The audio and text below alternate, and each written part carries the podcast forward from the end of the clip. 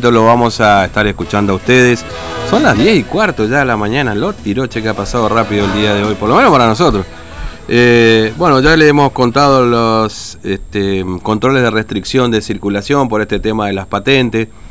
Hay un problemita, esto lo tiene que resolver el Consejo COVID, que tiene que ver con los, permisos para los comercios no considerados no esenciales. Van a, ya están teniendo problemas, les aviso ya, vamos a contarles después en un rato. Eh, bueno, eh, hablamos de esto, después estuvimos también comentándole este nuevo decreto al referéndum del Consejo Deliberante. El Consejo Deliberante de la ciudad está cerrado por un caso positivo de COVID-19. Eh, decreto del intendente de la ciudad, Jorge Joffre, con multas de entre 900 a, de, perdón, entre 100 a, a 1000 litros de nafta super o eventualmente trabajos comunitarios eh, para los organizadores y asistentes a fiestas clandestinas. Si es menor, papá paga, ¿no? Esto es lo que nos decían desde bromatología. Eh, corte de ruta, la recordamos esto, se levantó por algunas horas, eh, por algunos minutos, perdón, pero está el corte de ruta sobre la ruta nacional 11 ahí en el hace cercanía del aeropuerto internacional El Pucú, reclamando módulos grupo de madres y bueno, lo último eh, charlábamos con el senador Nayenov a propósito de ese encuentro con el gobernador Infran y un breve comentario a propósito de este encuentro, ¿no? Un comentario político. sí, vos sí, ¿qué tal? ¿Cómo le va? Sí, eh, tal, Fernando, tal. Eh, y usted, analista político. se zarpan. Sí, se van a la miércoles. Che, ¿qué viste el tuit de, Alberto Fernández? Que todo el día tuitea Fernández, ¿eh? Tiene tiempo el presidente de andar tuiteando, ¿eh? Qué bárbaro, parece Donald Trump a esta altura. Bueno, nos está esperando, digo por lo que tuitea, no quiero decir que se parezca por otras cuestiones, ¿no? Esto ya corre por cuenta cada uno. Pero anda todo el día tuiteando. No tuitea, pero anda todo el día por la calle. Eh, Tinto, lo recibimos. TVO Digital y Diario Formosa Express presenta Móvil de Exteriores. Bueno, no tan así, Tinto, en realidad, ya no tanto todo el día, ¿no? Antes sí, en una situación normal, pero en este tema de la pandemia, medio que estamos todos encerrados, ¿no? Después de salir de laburar. Y sí, Fernando, ya prácticamente uno, eh, lo, lo, poco que hace no tuitea, pero eh, siempre escucha eh, los chismes de me contó un pajarito, eh, me contó un pajarito tal cosa. Así que ahí ¿El mismo pajarito, ¿El mismo pajarito de, Maduro es? De Maduro, algo así, mm. ¿no? Pero lo cierto es que nosotros no nos estamos guiando por eh, chismes, sino por hechos. Por eso estamos con el secretario general de la Unión de Conductores de la República Argentina. Estamos hablando de Javier Oviedo, de UCRA. Bueno, Oviedo, buen día. Bueno, cuéntenos, están con problemas, eh, como casi todo el mundo, con respecto al tema de el COVID-19. Dieron positivo algunos choferes. Esto alertó a todos ustedes qué medidas van a tomar con respecto a estos casos que se empezaron a dar ahora en los conductores de Crucero del Sur. Bueno, sí, efectivamente, en el transporte urbano de pasajeros se detectaron dos casos positivos de COVID, como así también en la empresa Vía Norte, que hace los servicios de turismo, eh, hubo un caso positivo y es algo que nos preocupa bastante, porque ya hace dos meses nosotros habíamos solicitado la vacuna para los trabajadores del transporte, los choferes, porque consideramos que son trabajadores esenciales y transportan pasajeros a todo punto del, de la ciudad. Y eso hace a que el colectivo sea un poco infeccioso y consideramos de que por ese lado hay que atacar a la, a la pandemia. Y es algo que nos preocupa. Espero de que la provincia tome carta en el asunto y active, digamos, el protocolo del hisopado a todos los trabajadores del transporte a raíz de esta de esta situación que dieron positivo eh, dos choferes de la empresa Crucero del Sur y uno de la empresa Vía Norte. Bueno, eh, esto tiene que ver también con los pasajeros que justamente subieron eh, estaban estas dos personas, ¿no? Claro, sí. A ver, más allá de que el colectivo tenga el habitáculo cubierto, se hagan las desinfecciones de las unidades, eh, consideramos que eso no basta. Esto lo vamos a anular de cierta de cierta manera una vez que el, el chofer esté vacunado contra el, contra el COVID. Fernando, acá te está escuchando eh, eh, Javier Oviedo. Sí, Oviedo, buen día. ¿Cómo le va? Fernando lo saluda. ¿Cómo anda? Bien, Fernando. Bien, bien. Eh, escuché bien, eh, dos casos tienen confirmados de Crucero Norte. ¿De choferes son particularmente o trabajadores de...? Eh, son dos eh, choferes, Choferes. de la empresa Crucero del Sur. Dos choferes. Es decir, no son administrativos ni nada por el estilo, sino que son personas que están en contacto con la gente habitualmente, ¿no?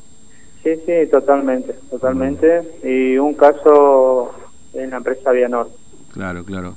Eh, ahora, y ustedes lo que reclaman es esto, ¿no? La vacunación de, de, eh, de- del personal. ¿Cuánta, ¿Cuántos choferes particularmente, no? no? ¿Tiene una idea de cuántos muchachos hacen el recorrido habitual, este Oviedo? Sí, aproximadamente 225 choferes. Mm. eh, llegan a 300 con el área administrativa y técnica. Eh, pero, eh, digamos, el contacto estrecho es eh, conducción, administración y, y técnica, en caso de que, de que haya más. Claro. Eh, ¿Y están evaluando ustedes hacer alguna medida de fuerza si no son vacunados, por ejemplo?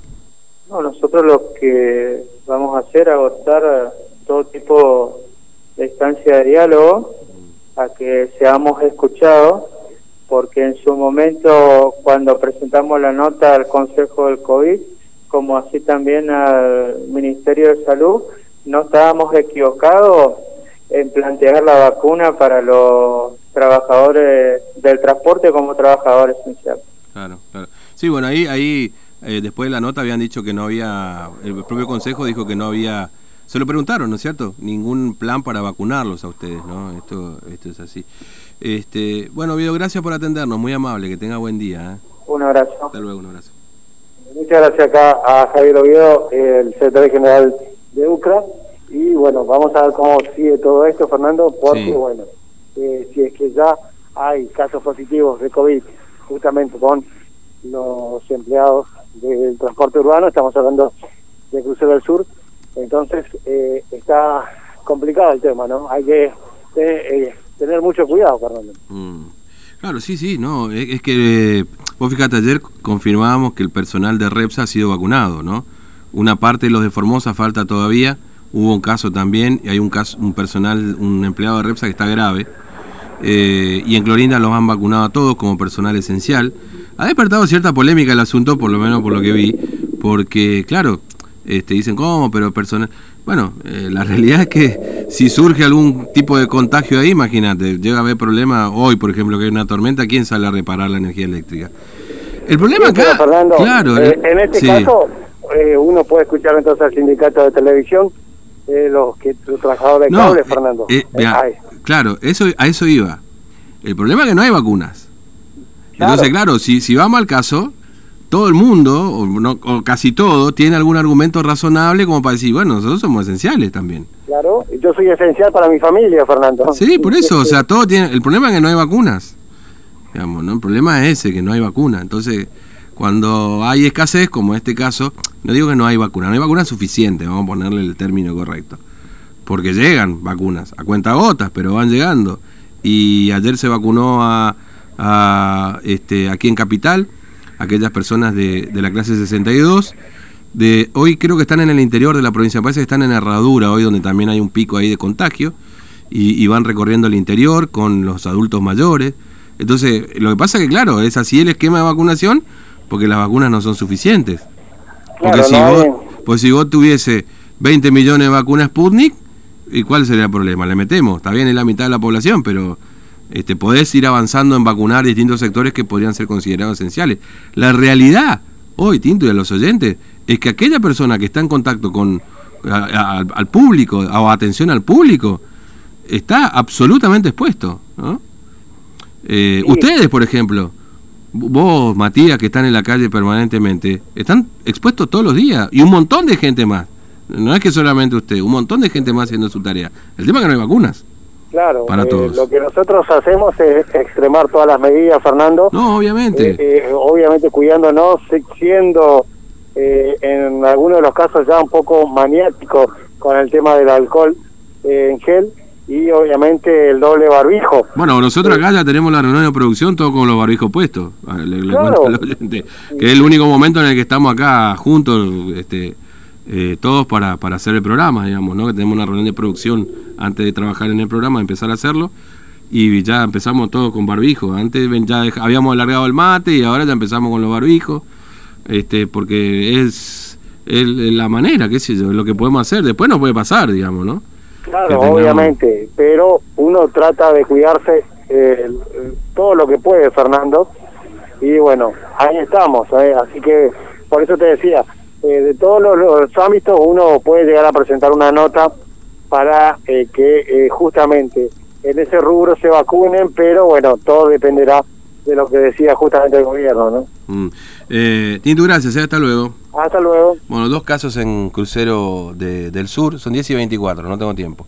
Dos casos en crucero del sur, eh, confirmados entonces, que se van sumando a la larga lista de casos que vienen ocurriendo en todos lados.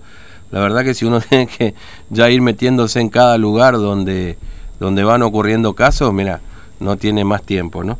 Eh, pasa que no es que no tiene tiempo, pero me parece que ya está repartido por todas partes. Lo que pasa que, claro, el tema es eh, en eh, los casos en la medida que afecta algún tipo de servicio, como este del transporte urbano.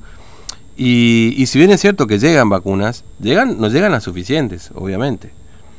Porque si tuviésemos 20 millones de vacunas, o 40 millones de vacunas, o 60 millones de vacunas, vacunas no salen por las orejas como le salen en algunos países, que con, con total este, criterio eh, compraron las vacunas